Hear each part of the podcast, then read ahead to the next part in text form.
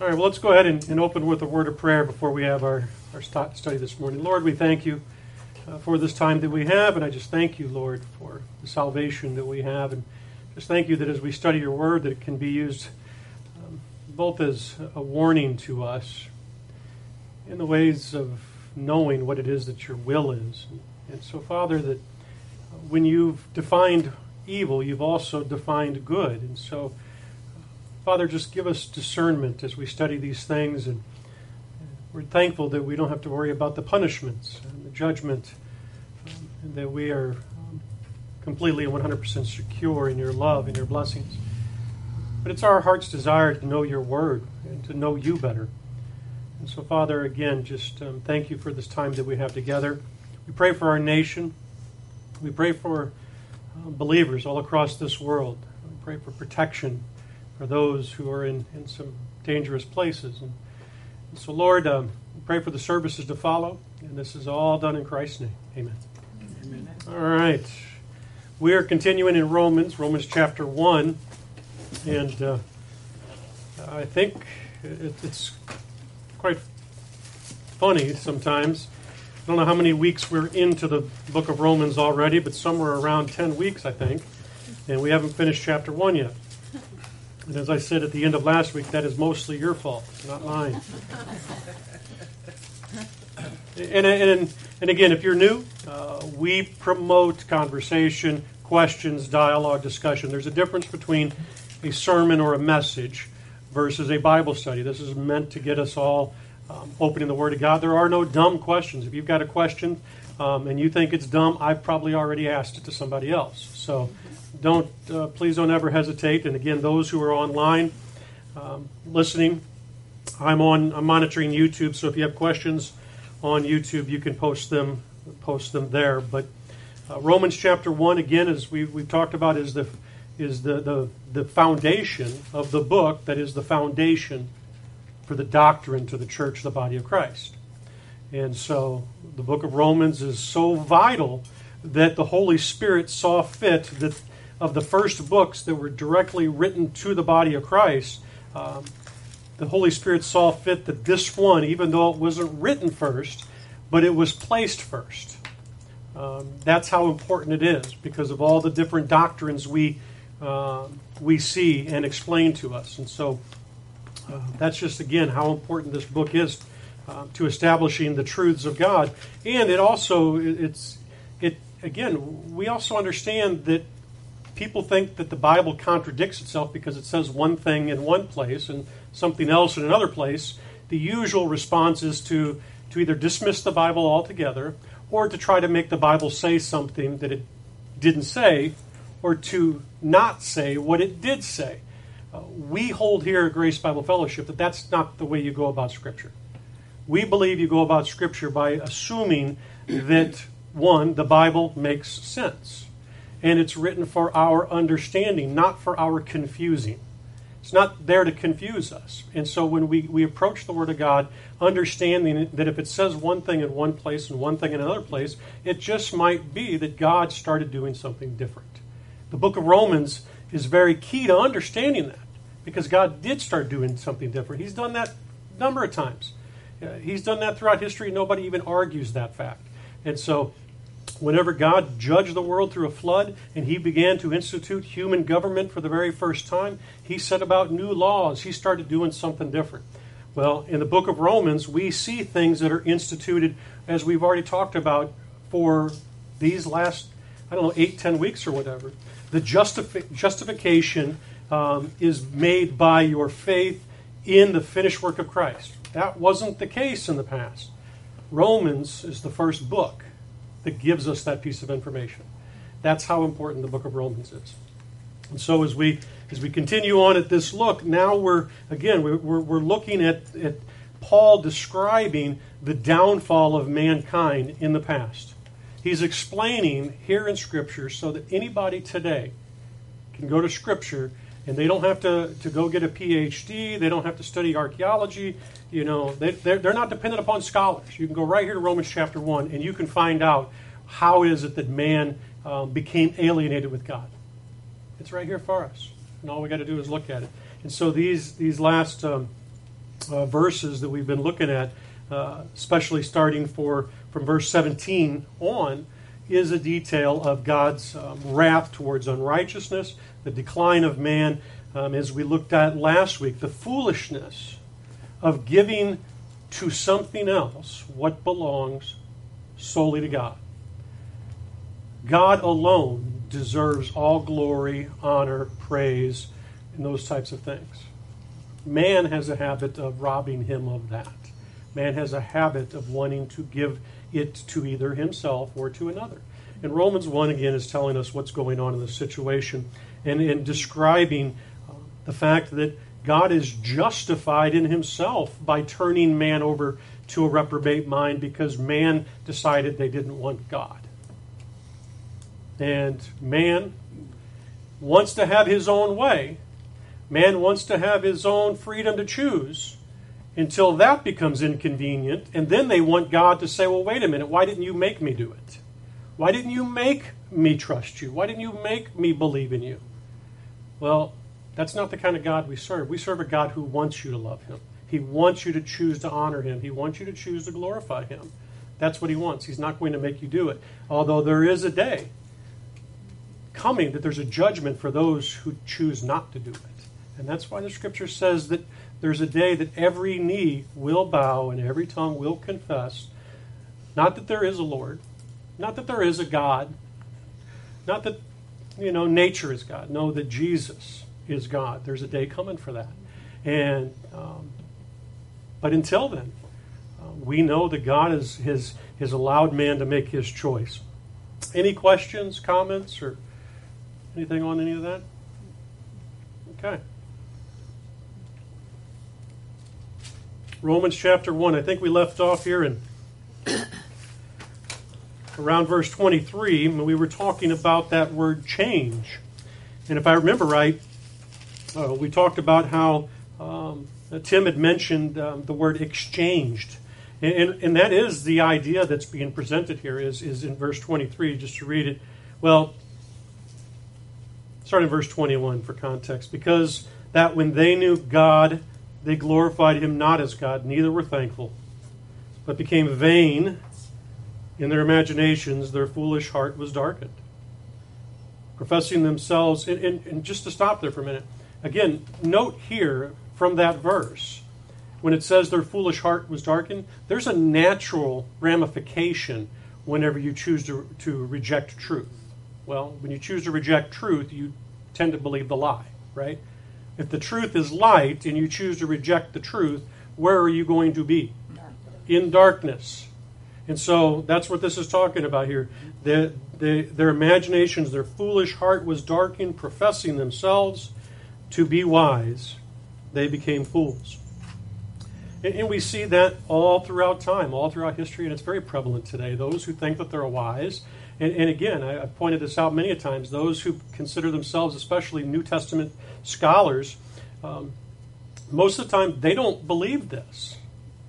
Uh, that's why it's very important of who you who you sit under as far as teaching, and and you know because again you go to a lot of these um, colleges out there, and I'm talking about some of the major um, liberal liberal um, colleges for theology, and their professors aren't aren't espousing the idea that this is 100 percent perfect, the Word of God. That they they believe that that um, the people who wrote this down were influenced and they wrote things down based upon feeling and such. And so they're professing themselves to be wise as though that they can interpret the Bible instead of interpreting themselves based upon the Bible. And that's what this is telling, telling us. They changed the glory, exchanged, verse 23, the glory of the uncorruptible God into an image made like to corruptible man, into birds and four footed beasts and creeping things. And last week we spoke about this statement of uncorruptible God. God cannot be corrupted. He is perfect. He is sinless. He cannot sin. The old question could Jesus have sinned? Well, you know, we can go into that discussion one of these days, but the short of the answer is no, he couldn't have sinned. Could he be tempted? Meaning, was he presented with the opportunity? Yes. But God is uncorruptible 100% uncorruptible. And man chose to give glory to something that is corruptible. In other words, it's something that decays. All of these things that are listed here, the things that are created, all decay, don't they? Unless, unless God doesn't allow them to. Um, where there is sin, there is decay. And you say, well, what about the tree? The tree didn't sin. No, but man did, and the earth was cursed because of it. And so man chose to, to give glory and honor um, to uncorrupt or to corruptible things. And it lists some of the things bird, four footed beasts, and creeping things. Verse 24 Wherefore God also gave them up to uncleanness. What kind of cleanness? Uncleanness. Sexual immorality. Sexual immorality. Val, what did you say? I just said anything through the lust of their heart. Yeah, the lusts of their heart. Um, and oftentimes, the lusts of your heart show themselves where? In the flesh. And that's where they oftentimes show themselves. I mean, you know, society likes to to make, you know, I don't want to say make fun because or jest at the idea of men um, when it comes to the lust of the flesh. I mean, not only do women have that, but they may have a different type of lust of the flesh. It's a lust of the flesh to covet what your neighbor has. That all of those things are lusts of the flesh, and sexual immorality is one of those things. Um, but what we have here is is specifically what's going on be talked about here is that dishonor their own bodies between themselves. And so this is going to talk um, and delve into the idea of homosexuality. There were things like bestiality going on here, all sorts of sexual sin and perversion.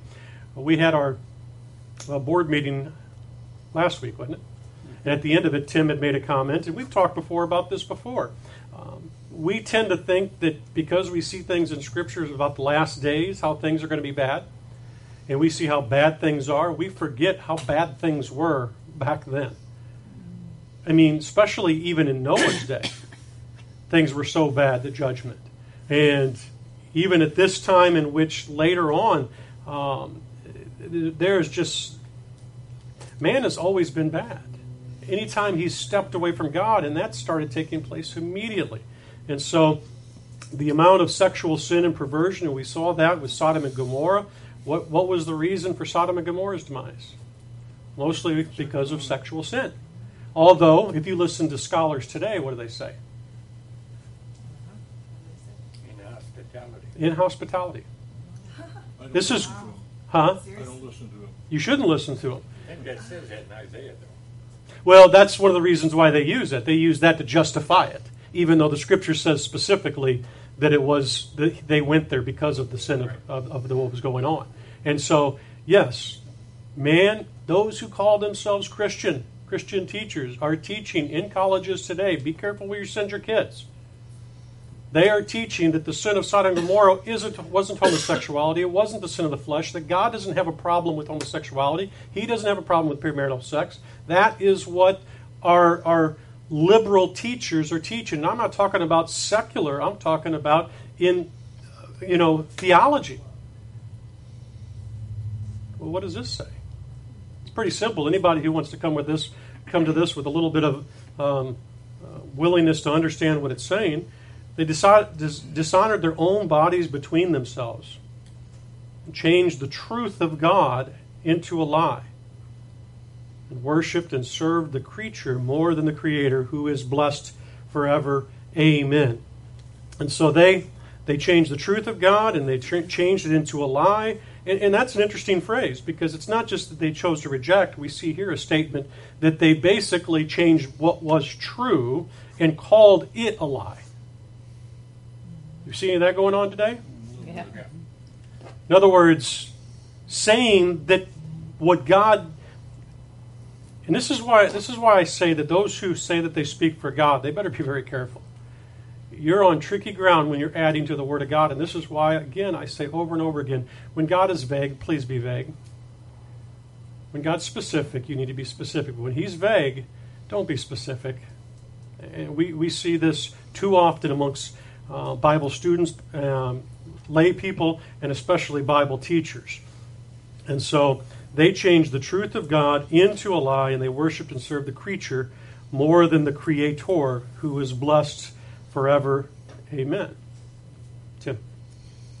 So you didn't really touch upon it, but I know a lot of people have been confused uh, by verse 24, where it says, Therefore God also gave them up to uncleanness. And they say, Well, you see, uh, God forced them to sin. And, um, know, my understanding of that has always been, you know, He. He allowed them to do what their natures uh, were Mhm. leading them to do, rather than uh, uh, God taking some kind of action uh, that caused sin.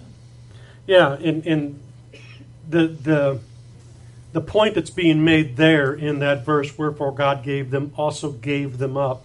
And I think we, we talked a little bit about last week. This term gave them up is a is a judicial term. It's a term that's used on handing over somebody. It, the concept is literally to hand over somebody to somewhere. We looked at John chapter 19 where, where Jesus gave up the ghost. And so God here isn't making anybody. He's turning them over. He's turning them over to exactly where they chose that they wanted to be. And so that's what this is talking about is, the idea that he hands them over to the uncleanness through the lust of their own hearts. This is something that they already had. This is something that they already uh, possessed. Their hearts were already lustful. They were already, as we're getting ready to see, the things in which he's getting ready to list, list here um, is, is somebody, are people who are already experiencing um, not so much he let people who were in a neutral position go bad, which is probably a lot of what, what people like Tim is referring to. Oh, you know, we were just not that bad of people, and then God just walked away from us, and it's not our fault that we turned out this way. But, you know, there's a lot of people actually have that mindset about God. He just like, you know, you know, we see these stories of parents who, who get arrested because their kid is wandering around the streets at midnight at you know four in the morning, and they get arrested for for not taking care of their children. I forgot the actual name of it, um, uh, but they they treat as act as though as God did that, like He just you know let us off on ourselves like little children. No, God was there revealing Himself, and man kept on saying, "No, I'm not going to listen to you. I don't want to listen to you." and, and continue to walk away. And so this idea of turning them over is turning them over, I mean, handing them over exactly to where they wanted to be because they they would not worship Him. Is They of like the prodigal son? He relentlessly wanted to leave and wanted his inheritance, so father finally. That's one of the examples. Yeah, that's a very good point. The prodigal son, and, and we see this in Scripture. There's there's numerous examples in Scripture where we see God doing that, where Israel, his his special people, they would continue to go down the wrong path. And what did He do? He would send them, let them be taken over, and send them away into punishment. But the deal with Israel was was that if my people um, turn from their wicked ways and they repent, they repent and they call on me, I will save them. And so uh, there was that aspect that Israel had. But man, um, there came a time once you get to Revelation 12, right before then, Revelation 12, not Revelation, Genesis 12, is where Abram is called. And right before that, you have the Tower of Babel. At, at the height, um, one of the heights of rebellion against God. And so, man who, who refused to do what God said, you know, said, "We don't, we don't want to listen to you, God." And so, God hands them over to exactly where they want to be. And it says three different times here in these verses that God um, gave them up, not that He made them a certain way. Yeah. I would just offer that the, the free will or our free will is the means whereby God um, uh, determines what our heart, where, where our heart really is, right? And you touched on that in the beginning that that we make choices all the time, and whether we serve to glorify the creature or the Creator, Right. is uh, is, is the, uh, the the tool that I believe He uses our free will. He does. He, he again allows us to have that free will. He doesn't make us. And like I said, most people are fine with that until they're going to be held accountable for it. Right. And then they're like, you know, and kids do that, don't they? Whenever you have little kids, you know, what does that tell tell us about us compared to God? You know, we are. We're like little children, which is why Scripture tells us that we have the Word of God. Why? So that we're not tossed to and fro of any wind of doctrine. Um, and so we can have the truth, which we'll be talking about later. But so, yeah, I mean, the idea that he's he's given us up, um, allowed us to have our own own choices, and man wants to walk away, uh, unless God, unless God made us robots. The, the story is mankind is is man always chooses sin. Yeah. Uh, uh, Also, um, about free will, I think that's what distinguishes uh, Christianity from the, the, all the other religions. I don't know all of them, but I would say the majority of all the other religions, in that uh, if you're submitted, if you're uh, forced to submit, such as the case like through lack of works or through uh, you know being kicked out of the church, you know uh, if, if you don't toe the line, uh, etc. Particularly uh, Islam, thinking of that, that's the most popular one right now, or the most well-known one, where actually exercise you from from the church. But Catholics have done it as well, and um, if you um, I forget where, where I was going with that. Well, they have you. Oh, yeah, yeah, yeah. So you have to submit. Whereas in Christianity, I believe it's to surrender. He wants you to surrender your heart as opposed to being forced to submit. And we get that choice. And therefore, it's more meaningful and it actually means means something as opposed to being forced into it. Sure, yeah, and that's that's why knowing the terror of God, we what we we kill them if they don't. No, it says knowing the terror of God, we persuade man. You know, so it's the Scripture. God, Christianity is rational. You know, and this is why we don't go out and kill people and, and, and do all those types of things. And other other religions will do that, and they'll they'll be quick to say, "Ah, God, God had a God did it too." Well, let's do a little study and put this in context. He did that. He did that whenever somebody was trying to stop the plan of salvation. That's what he was trying to do. And so he doesn't condone that type of thing, and it was only in very specific cases. So, And the, and the example, the epitome, or the, uh, the prime example of that is giving up his only begotten Son, Christ. mhm. yep. The, the fact that he was, um, well, Romans 8. He that spared not his own son, but delivered him up for us all, how shall he not with him freely give us all things? There, in that, you understand the heart of God. God was willing to sacrifice himself um, to free us from the bondage of sin, to free us from the ramifications of sin, to put us in a right standing with him. And, and that's because of love.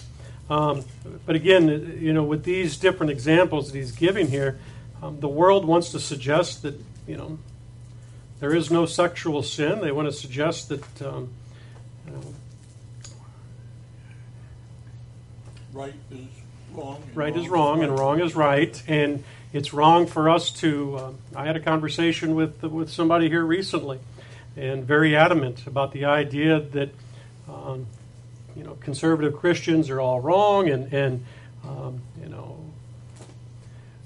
And I'm not saying that there aren't conservative Christians who are too uh, who aren't you know too fervent, and, and I think that there are some that are very too much too fervent. But his point was the idea that um, you know we need to be worried about only the gospel, and not about um, telling people they're wrong about their sin. And um, and as important as the gospel is, um, God is calling all of us not to just be saved, but He's calling us from unrighteousness to righteousness. Um, we're created unto good works. All Scripture is given for inspiration, or by inspiration of God, it's profitable for reproof, and what else? Correction and righteousness. Whoa, correction.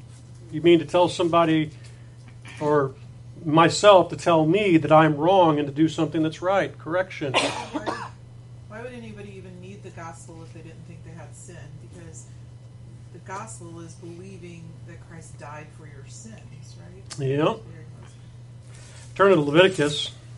And um, again, the idea of the sexual sin is not uh, a new thing. The, I, we understand that when God creates things, and this is another thing that man seems to think, even, even if they want to give God the credit for creating something, something like marriage or, or, or even sex, they, man, and all too often Christians today um, ha- are, are assigning it a position that it doesn't have. God created marriage um, so that we, uh, men and women, can help one another, so that we can create families, so that we can create children, so we can fill the earth. And why does He do that?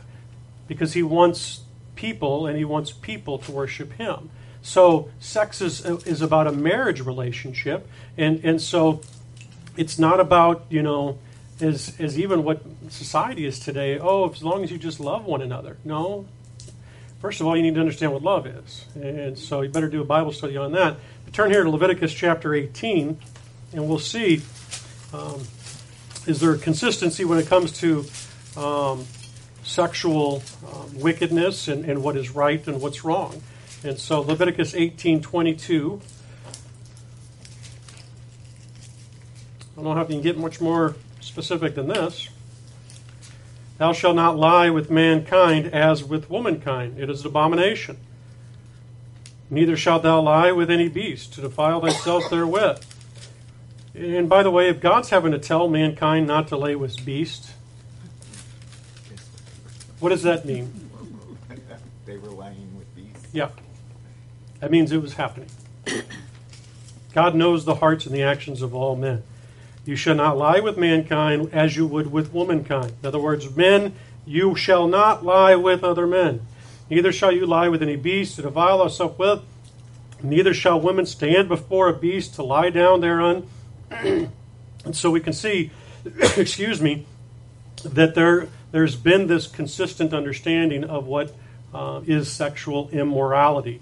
And so we see here in Romans chapter 1 the fact that it is listed before murder, before all these other things um, that we're getting ready to see here, how um, prevalent it was and how, um, um, how big of an issue this is.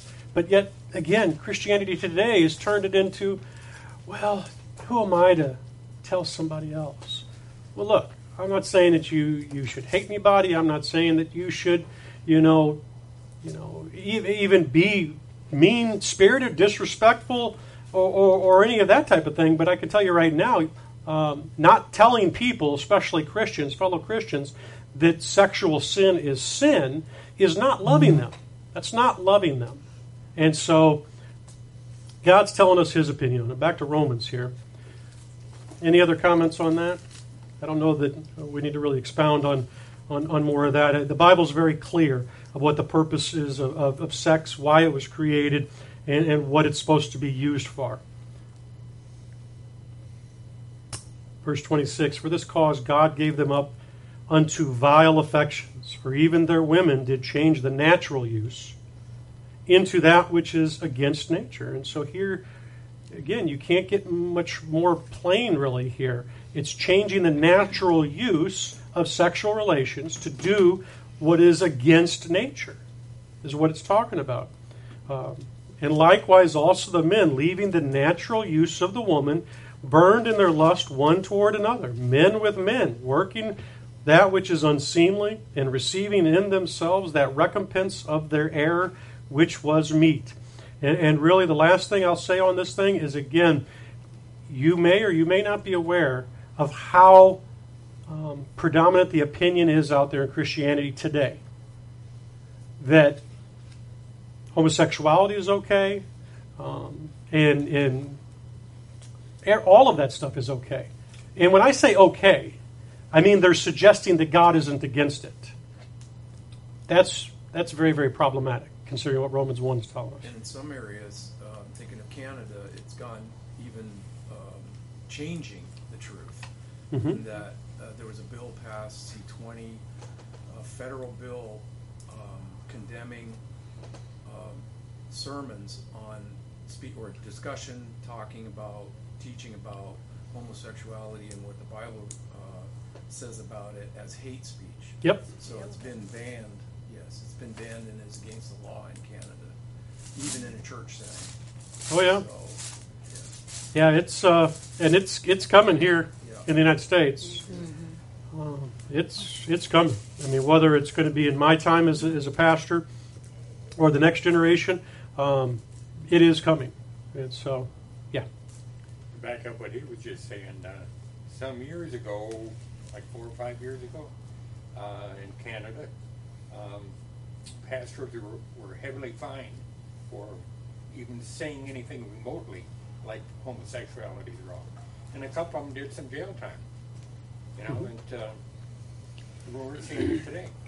Right now, TV, I, every new program I've seen this last year,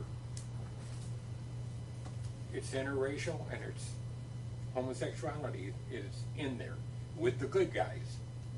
Now, I'm not saying that homosexuals are bad people per se. Some of them are very moral, Mhm. except for that. But yeah, their thing is, well, that's the way we are. That's the way we are. And like I told the one guy, I said, you know, you don't answer to me. I'm just telling you what the Bible says. You don't answer to me. You answer to God. And you will someday. Yeah, and, and the thing is, is again, as, as Christians, we have a lot of freedoms. Um, all things are lawful, not everything is expedient. We're not told who we can marry, whether it's uh, from a nation, whether it's somebody who is African American. Race and that stuff isn't, isn't going to matter. What matter, unless you're talking about between um, the race of Jesus Christ versus the race of Adam.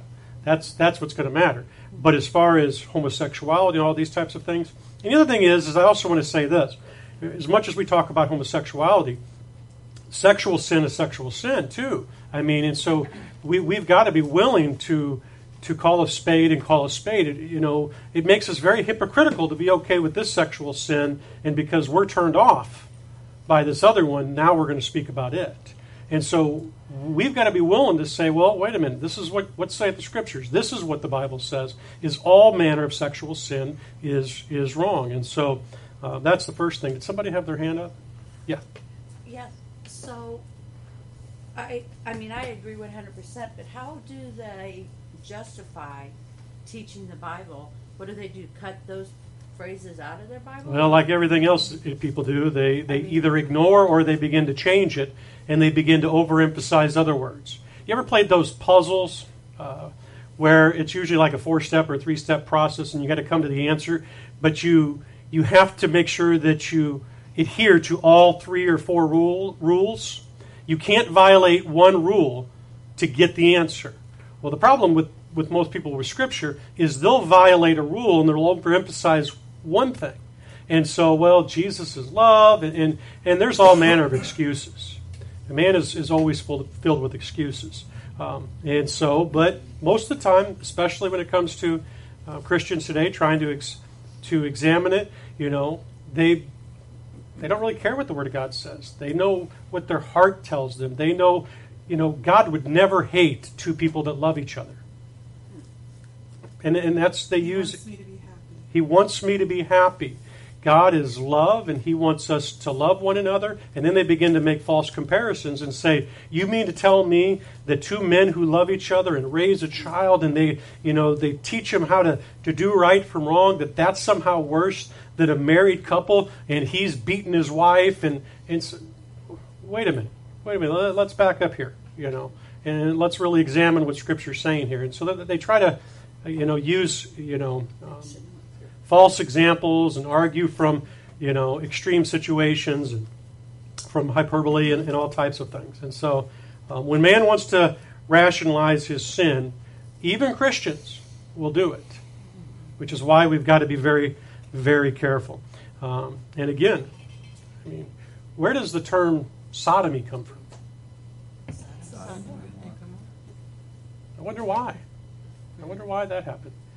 You know, um, but again, this is why it's so important as a Christian. You need to make sure that this is this is your authority, not you know, not your cousin, you know, who's in a loving relationship, not you know your own you know feelings. It's well, what this is what this says, and I believe this, and so. Uh, verse 28, because I promised that um, unless it was your fault, we'd get done this week. So, um, verse 28, and even as they did not like to, look at that next word, retain God in their knowledge. Again, God made himself known. Keep in mind how old these people were that lived back in that day. and so um, you had direct witnesses to these events. When Noah died, Abraham was on earth. Think of that.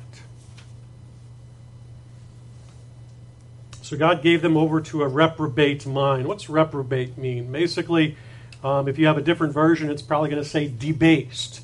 If you have a different ver- version than the King James, um, one way to it's often used by commentators is to say not passing the test or useless, uh, worthless, um, and it's often used. And if you turn to, we won't go there for time's sake, but you can write in your margins. If you go to Jeremiah chapter six, verse 30, it's used as in regards to metal that's discarded because it's of no use. And so, you know, whenever you're making, um, you know, um, I always con- confused. You make ste- you make steel out of iron, right? Not iron from steel. Yeah, I'm, I'm pretty sure you make steel from iron. Well, whenever you're smelting things, you have the impurities that rise up, right? Well, that's debased stuff, and it's useless. And so the scriptures often use this word in re- reference to that metal that's discarded and thrown away. And so now put that mind in, in, in your mind when you think that think this or look at this.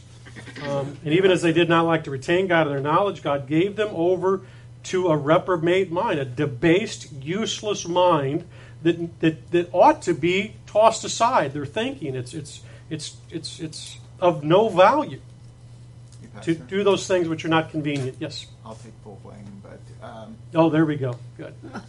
um, I've heard the term reprobate mind used by pastors and others in how you can give up or lose your salvation. That because God references turning them over to a reprobate mind, that that that's uh, equates to well, you can lose your salvation. Uh, here, you know, here's a, a reference to it. There's a there's a verse. Turn to 2 Corinthians 13, 5. And this is one of those verses I think that fits the bill of what you're talking about. Um, and again, when you use context um, and when you compare Scripture to Scripture, kind of like what we were talking about before. And, and when you start in the wrong starting point, if I gave you a map and I said walk 10 paces to the right, 10 paces you know, to the left, blah, blah, blah. Well, if you start in the wrong spot, you're going to end up in the wrong spot. That's just the way it's going to happen. Um, and so here in First or Second Corinthians thirteen five, it says, "Examine yourselves whether you be in the faith. Prove your own selves. Know you not that know you know not your own selves how that Jesus Christ is in you, except you be reprobates." This isn't saying suggesting the idea that you can somehow become a reprobate, meaning that you can um, lose your salvation. Um, not in, in, in, any sense. You, be, by virtue being in Christ, um, have taken on His identity. Um, you've personified the Godhead. And, and, what I mean by that, that's where Romans comes in. And, and, and well, we were already in 2 Corinthians, but I turned it off, turned, turned away from it. 2 Corinthians chapter 5, verse 21. For he made him to be sin made him to be sin for us who knew no sin, that we might be made the righteousness of God in him. You, by, by virtue of being in Christ, you've put on his righteousness. Scripture says we've been forgiven all our sins, not our past sins. You know, so it's not a matter of can we somehow shrug off his righteousness. No, you can't shrug it off. Yeah. Well, and in this verse 28 in Romans, basically what it's saying, know, in the first half, even as they did not like to retain God in their knowledge, God gave them over to the reprobate mind. So they were unbelievers, people who were choosing not to believe in God and trust God, so He allowed them to. Who were already reprobate. Right, they were already reprobate. And you can get that from the whole context. Mm-hmm. Whereas in us, we aren't reprobate. We are in Christ. We are accepted in the beloved. If you if you walk around as a Christian today thinking that you need to um, somehow confess your sins. Maybe one of these days I'll teach on that. Uh, you better be careful because what happens if you forget one? You're forgiven all your trespasses, not just the ones that you ask, you know, for forgiveness of. because there's a difference between us positionally and those who aren't in Christ. And so um, it's a big study. It's a great question, a great point. Uh, and there are those who want to use that reprobate a- aspect of it that you can somehow become reprobate. Your conscience can be seared and you can walk away from God, but you're still in Christ. I don't believe that you can lose your salvation regardless of how much you even try. I don't think you could you could throw away because it says I've been bought. Something that's been bought cannot throw away its master and owner. You've been purchased. So um, back to Romans, really quick. Um, go over these last few verses here. Um, says, being filled, I'm sorry, God gave them over to reprobate mind, verse 28, to do those things which are not convenient.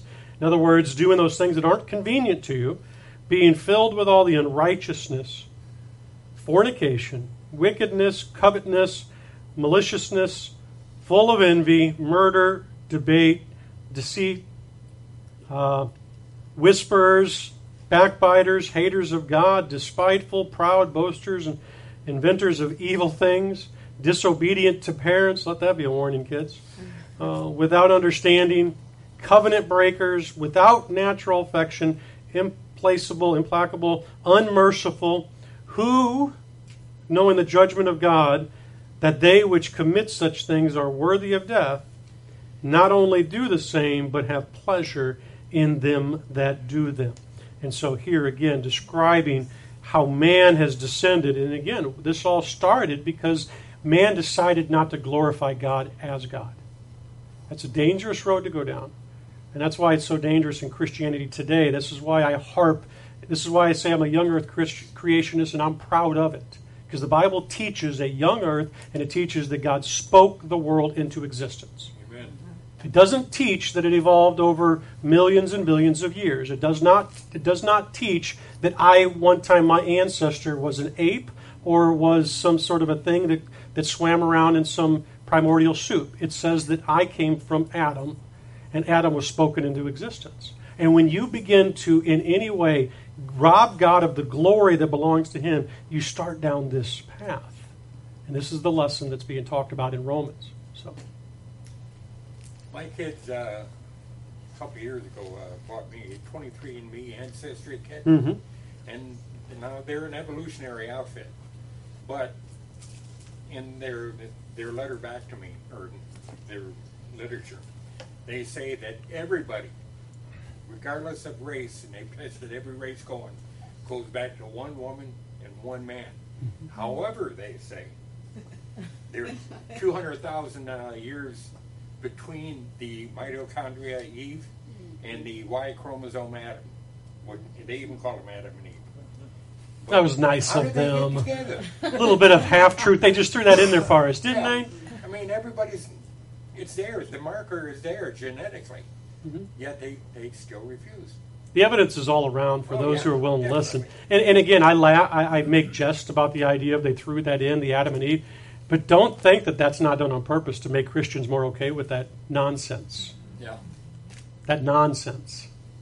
Well, see, uh, as I read through this this last part of this chapter of, of Romans in the first chapter there, it just drives home that we all fall into that camp unless we're saved Well, of being debased and, and whether we whether we do these particular sins or not, we're just as far from God as if we had done them. no, I, I think that we are all reprobate except for being in Christ, except for being saved. Uh, and that's to me. what I was trying to say. Yeah, yeah. Uh, and, and to me, that's really the point of 2 Corinthians 13.5, is that it's and examine yourselves whether you be in the faith, prove your own selves, know you not, um, know not your own selves how that Jesus Christ is in you. Notice how it's worded, except you be reprobate. So really what it's saying here is in, to, to be a non-reprobate, you need to be in Christ. Absolutely. And if you're not in Christ, you are reprobate. That's a very important So- point. Can I, Yep, both of you guys, yep. Please? No, I think uh, it, it's really important and it really emphasizes the importance of uh, dispensations because um, think about it. People who are in Christ today, and you compare those people who were in Christ 200, 300 years ago, they would look at us who are in Christ, the filth that we allow ourselves, our eyes, our brains to watch on TV. Uh, you know, it, it's it's okay, and you know, every all the actions of believers today. You know, if it were judged in a previous period, they would say there's no way you could be saved and Right. and that. So uh, it, it just really, really brings home. Uh, and then, and again, verse 32 that said, Who knowing the righteous judgment of God? Again, the people who say you can give up your salvation.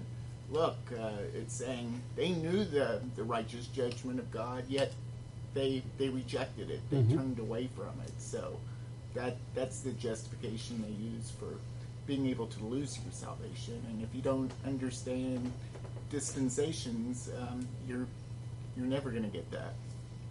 Yeah, I mean, again, dispensations. If you're new to that, the idea is is that um, not that God ever changes. God doesn't change, but His expectations on man have changed throughout time, and it's easy again to see in the Garden of Eden.